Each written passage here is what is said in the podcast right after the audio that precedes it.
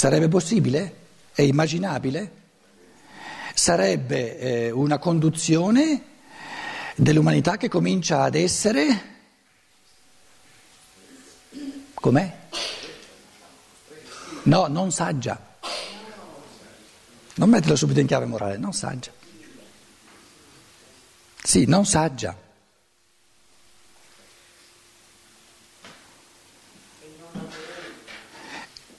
Quindi non saggia, però bisogna partire qui, non amorevole e ingiusta.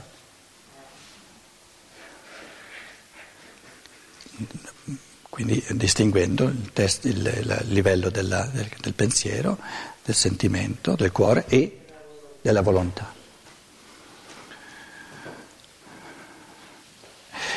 Perciò capiamo allora che un secolo fa, eh, ai tempi di, di, Edward von Hartmann, eh, Steiner cominciava a, a, a immettere nell'umanità la scienza dello spirito. Non c'era, oggi c'è, ce l'abbiamo in mano.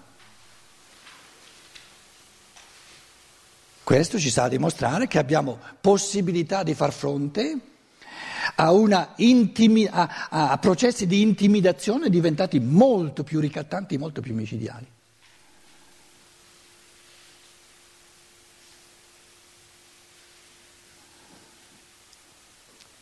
In Germania l'intimidazione, ma penso sia così anche in Italia, quando uno parla in pubblico e parla di libertà dello spirito, viene tacciato per dilettante. Ecco l'intimidazione. Dilettante.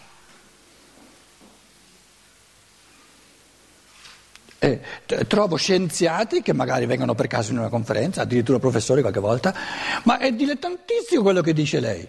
E io gli dico, ah, e lei ha deciso che è dilettantistico, allora io decido che è dilettantistico lei, allora che differenza c'è? Allora lasciamo via morale, il suo moralizzamento che è dilettantistico, mi dica perché e per come e, e comincia a, diventare, eh, a entrare nel merito dei contenuti reali. Una volta eh, dopo una conferenza eh, un professore è venuto davanti perché gli ho detto ma un dialogo sincero, soprattutto di fronte a un'assemblea, la cosa più bella che ci sia, no? ha accettato la sfida, dopo 20 minuti che è riuscito a star lì davanti era felicissimo che finalmente tutto venisse a, a finire. A finire. Ma vi assicuro che una seconda volta non ci viene più davanti.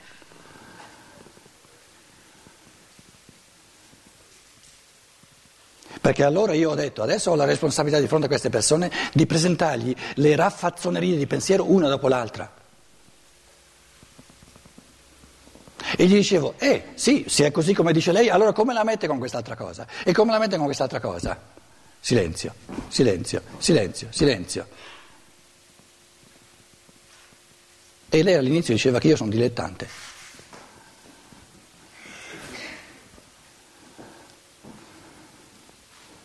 Soltanto perché lo Stato le ha dato una cattedra e un sacco di soldi. E io che non ho né cattedra né un sacco di soldi dico sei dilettante te e te lo dimostro.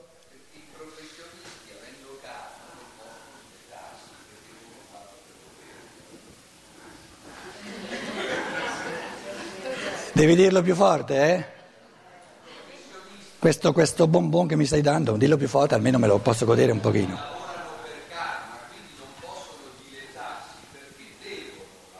No, il karma, la, la cultura tradizionale lo conosco, ai tempi miei si dicevano lavorano per grazia di Stato.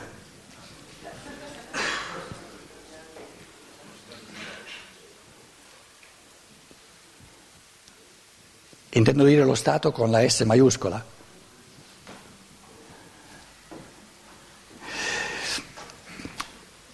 È una gran bella cosa che ci sono ancora un paio di passi da fare in avanti, no? L'importante è che ci rendiamo conto che vanno fatti, altrimenti il materialismo eh, farà soffrire l'umanità sempre di più. Però il materialismo si vince soltanto nella testa dell'individuo, nella testa dell'individuo.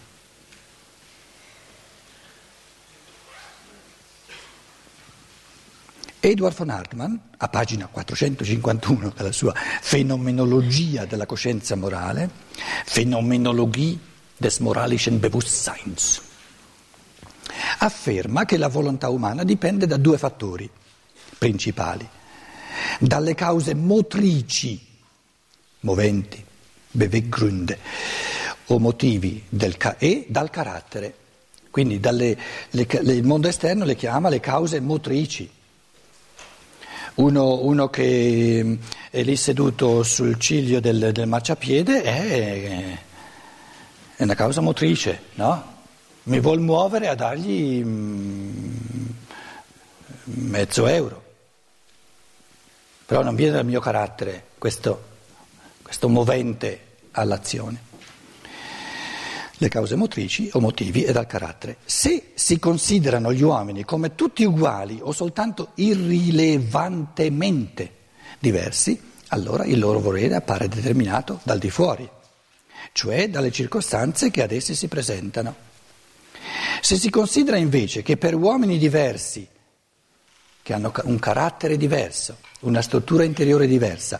Una rappresentazione diventa motivo di azione soltanto quando il loro carattere, che è diverso da ognuno a ognuno, è tale che la rappresentazione susciti in essi un desiderio, allora l'uomo appare determinato dal di dentro e non dal di fuori. E poiché una rappresentazione impostagli dall'esterno deve essere dall'uomo in conformità col suo carattere, trasformata in causa motrice, egli si ritiene libero, cioè indipendente da cause motrici esterne. Siccome, in altre parole, Edward von Hartmann dice, siccome è sempre il mio carattere a prendere posizione, a seconda di come io sono strutturato, io prendo posizione eh, nei confronti delle circostanze esterne, allora sono libero perché è il mio carattere a prendere posizione.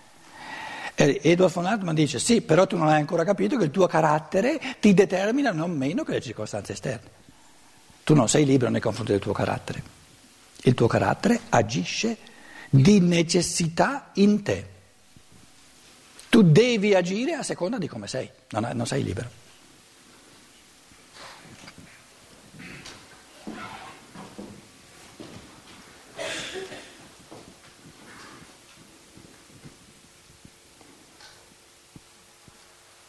Vedete che il pensare, il modo di pensare della stragrande maggioranza, sia eh, a livello scientifico sia a livello spontaneo. No? La persona normale spontaneamente dice sì, ma dove è libero l'uomo? Dove è veramente libero?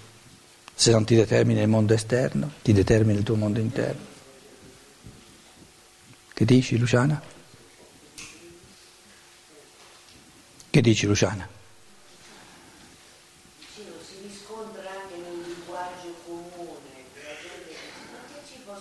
Ma che ci, ci posso? Sono fatto così, non ci posso fare nulla. Te, te sei un illuso. Sì, è nel mio karma. Se proprio, se proprio, mm, questa tua illusione di libertà ti dà un minimo di consolazione, ma sì, tienitela, dai, è perché eh, tu hai la necessità eh, biologica di avere questa consolazione. E tienitela. Però, però non corrisponde a qualcosa di, realme, di oggettivo.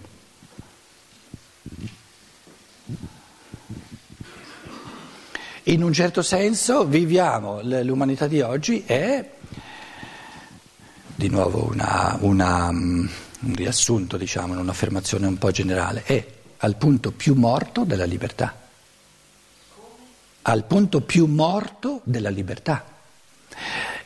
Naturalmente nell'evoluzione questo punto morto in assoluto ci deve essere, è la cruna del lago, è il punto infimo del decadimento dello spirito libero, come, come presupposto per liberarsi, per liberare lo spirito a partire dalle forze dell'individuo.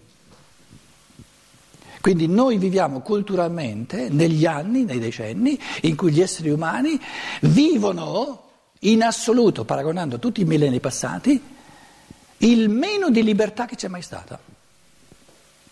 Mai gli esseri umani hanno vissuto così poca libertà come oggi e così tanta costrizione come oggi. Questo è un dato di fatto.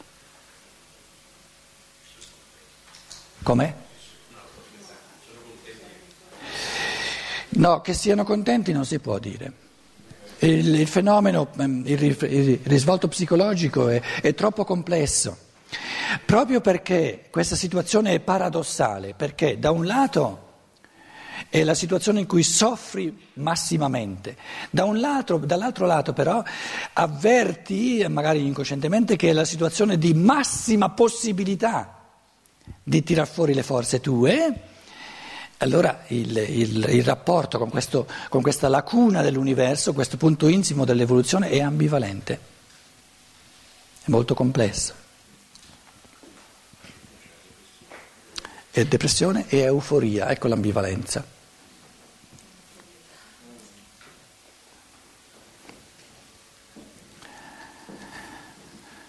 Perché dire non ci posso fare niente è una specie di euforia, una specie di liberazione. Dire non ci posso fare niente è come darsi il permesso di fare quello che si vuole e, e di mettere, mettere a tacere i rimorsi di coscienza. Quindi mettere a tacere i rimorsi di coscienza è un fenomeno di euforia però non duraturo perché la coscienza si fa risentire. E allora questa, questa fase manica che molti vivono in, in, a dosi più piccole, no? poi trova il suo risvolto nella tristezza, nella depressione e si oscilla. E si oscilla, però oscillando, no, l'essere di, di oggi, l'essere umano di oggi, vive quasi soltanto nell'animico, in questa oscillazione animica.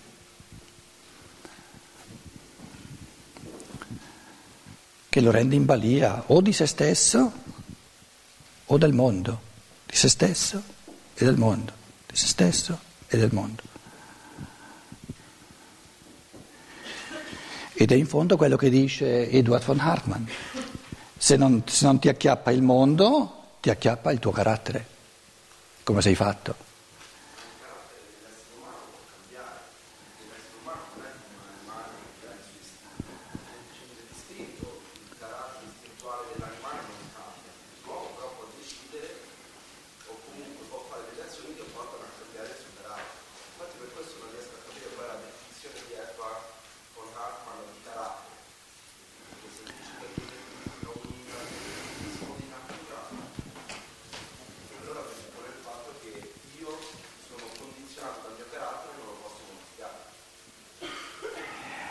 Diciamo che eh, io sono d'accordo con quello che tu hai detto, ovviamente, no? altrimenti no, non farei la filosofia della libertà. Però eh, la maggior parte delle persone ti direbbe, eh, tu lo dici che l'uomo è libero nei confronti del suo carattere, ma lo dici soltanto, provalo.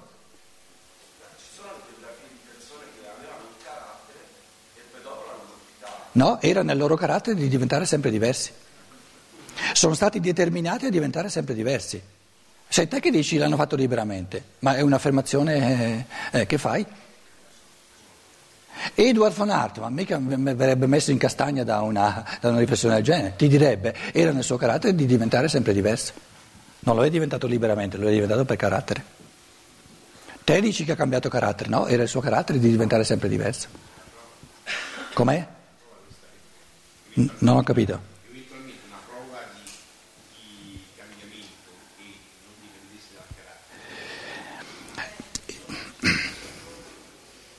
Più forte, cosa hai detto? dicevo, una prova eventuale di cambiamento di carattere che non dipende dal carattere, tu la possiamo Eh, non si può dare, cioè lui dice in, in modo teorico una prova logica di un carattere che si cambia non per forza di carattere non la puoi avere.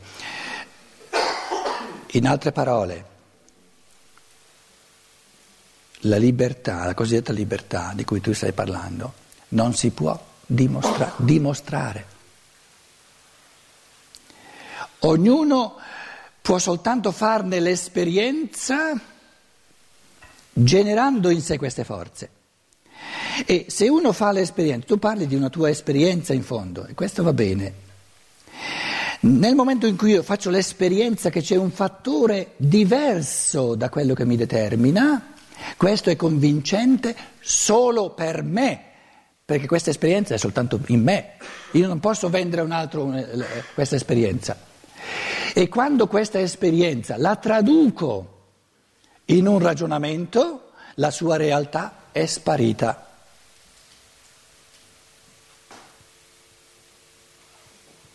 Quindi la libertà è un modo di vivere, non di ragionare, non si può dimostrare, la si può solo mostrare a se stessi.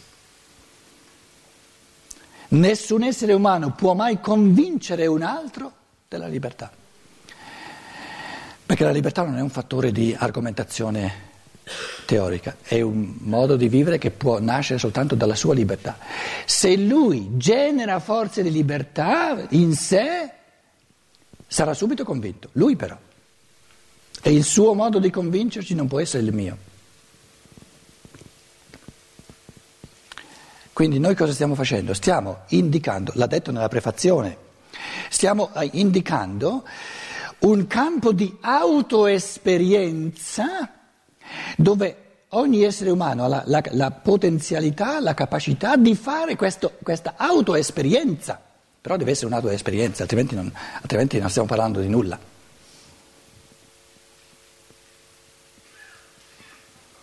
Edward von Hartmann, se parla così, io lo so, posso dire, non ha mai fatto questa esperienza. Ma se non ha mai fatto questa esperienza, di che cosa lo posso convincere? Di nulla. Quindi lui avrebbe diritto soltanto a dire ciò di cui certa gente parla, che è la libertà. Io non l'ho mai toccata con mano. E io gli dico, padronissimo, se vuoi toccarla con mano, muovi le mani.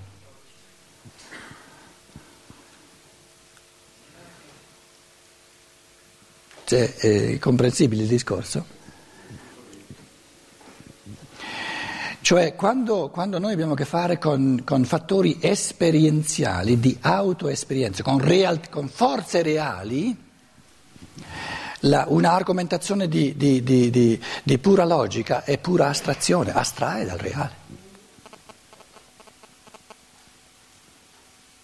Quindi la cosiddetta libertà è un modo di divenire e di vivere che convince solo colui che vive in questo modo. Perché soltanto in lui è presente, in chi non vive in questo modo non è presente, cosa c'è da convincere? Allora mi chiedo, dove trova uno la forza di partenza per fare l'esperienza? Cioè, perché lui trovato? Com'è? Perché non ha trovato in sé la forza per, per fare questa esperienza? E quindi ognuno di noi dove la trova, da dove nasce questa forza per cui io posso dire sì, avendo fatto questa esperienza posso dire che questa cosa esiste e l'altro invece dice di no. Sono chiaro? Sì, sì, è una delle domande più difficili, perché sei andato al nocciolo della questione. Allora, dobbiamo prendere Aristotele, eh? dove le cose diventano difficili, tutti i pensatori moderni te li puoi dimenticare, non hanno la profondità di un Aristotele, di un Tommaso d'Aquino. Tu stai chiedendo, ma questa potenzialità che per grazia divina in fondo è data ugualmente a ogni essere umano, come mai l'uno la svolge, la svolge, la svolge, la attualizza e cosa fa sì che l'altro non l'attualizza, non l'attualizza, poltrisce, omette.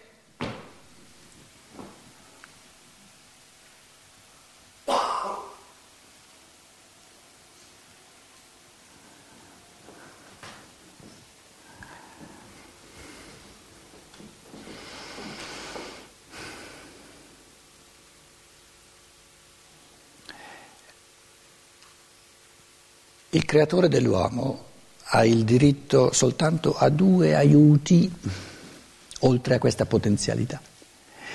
Perché se ama l'uomo, insomma, fa tutto quello che può fare per aiutarlo, però devono essere aiuti che lasciano illesa la libertà.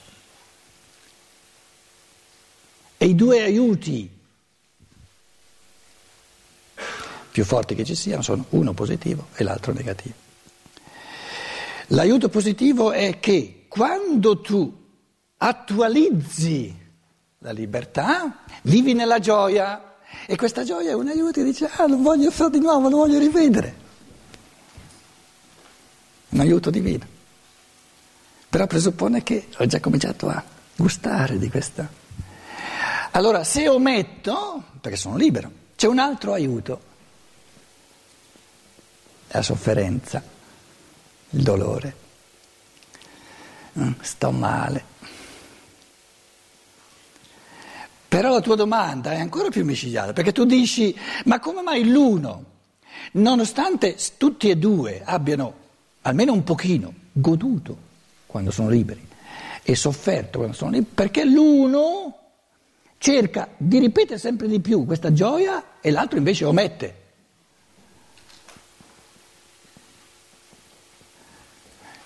Perché l'essere umano è libero. lì ti accorgi che è libero. Perché se tu volessi trovare una ragione che spiega perché, non ci sarebbe la libertà. In altre parole, la libertà o è un mistero eh, eh, ultimamente insondabile, oppure se è spiegabile non è libera.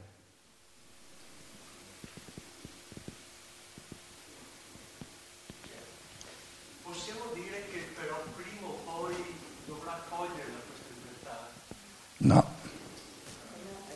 no, altrimenti finisce di essere libero. La, la prospettiva della bestia deve restare aperta.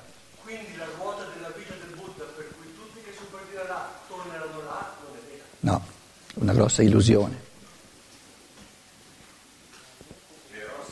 Però il Buddha eh, ha, dire, ha messo nell'umanità questa interpretazione dell'umano in tempi in cui la libertà dell'individuo era neanche incipiente.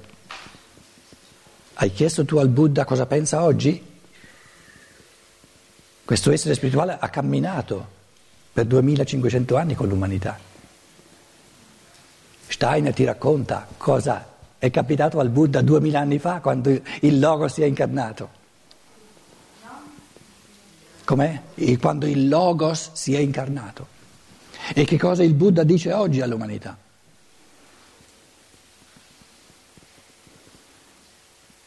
Quindi i buddisti che inchiodano il Buddha a quello che ha detto duemila anni fa, gli impediscono di camminare con l'umanità e sono anacronisti in assoluto. Sarebbe come dire una mamma che ha detto al bambino quando aveva tre anni delle cose, deve ripetere le stesse cose quando il bambino ha 30 anni. Un Buddha che ha una umanità 500 anni prima di Cristo dice delle cose perché sono consone ai tempi, sono, sono giuste per quel tempo, no? È assurdo che il Buddha ha una umanità che è diventata del tutto diversa dica le stesse cose. E perché gli esseri umani fanno questi anacronismi paurosi? perché hanno perso di vista lo spirituale, la realtà spirituale del Buddha. Può essere che anche per rispondere come mai qualcuno agisce in un modo... Eh no, allora devi prendere il microfono, dai.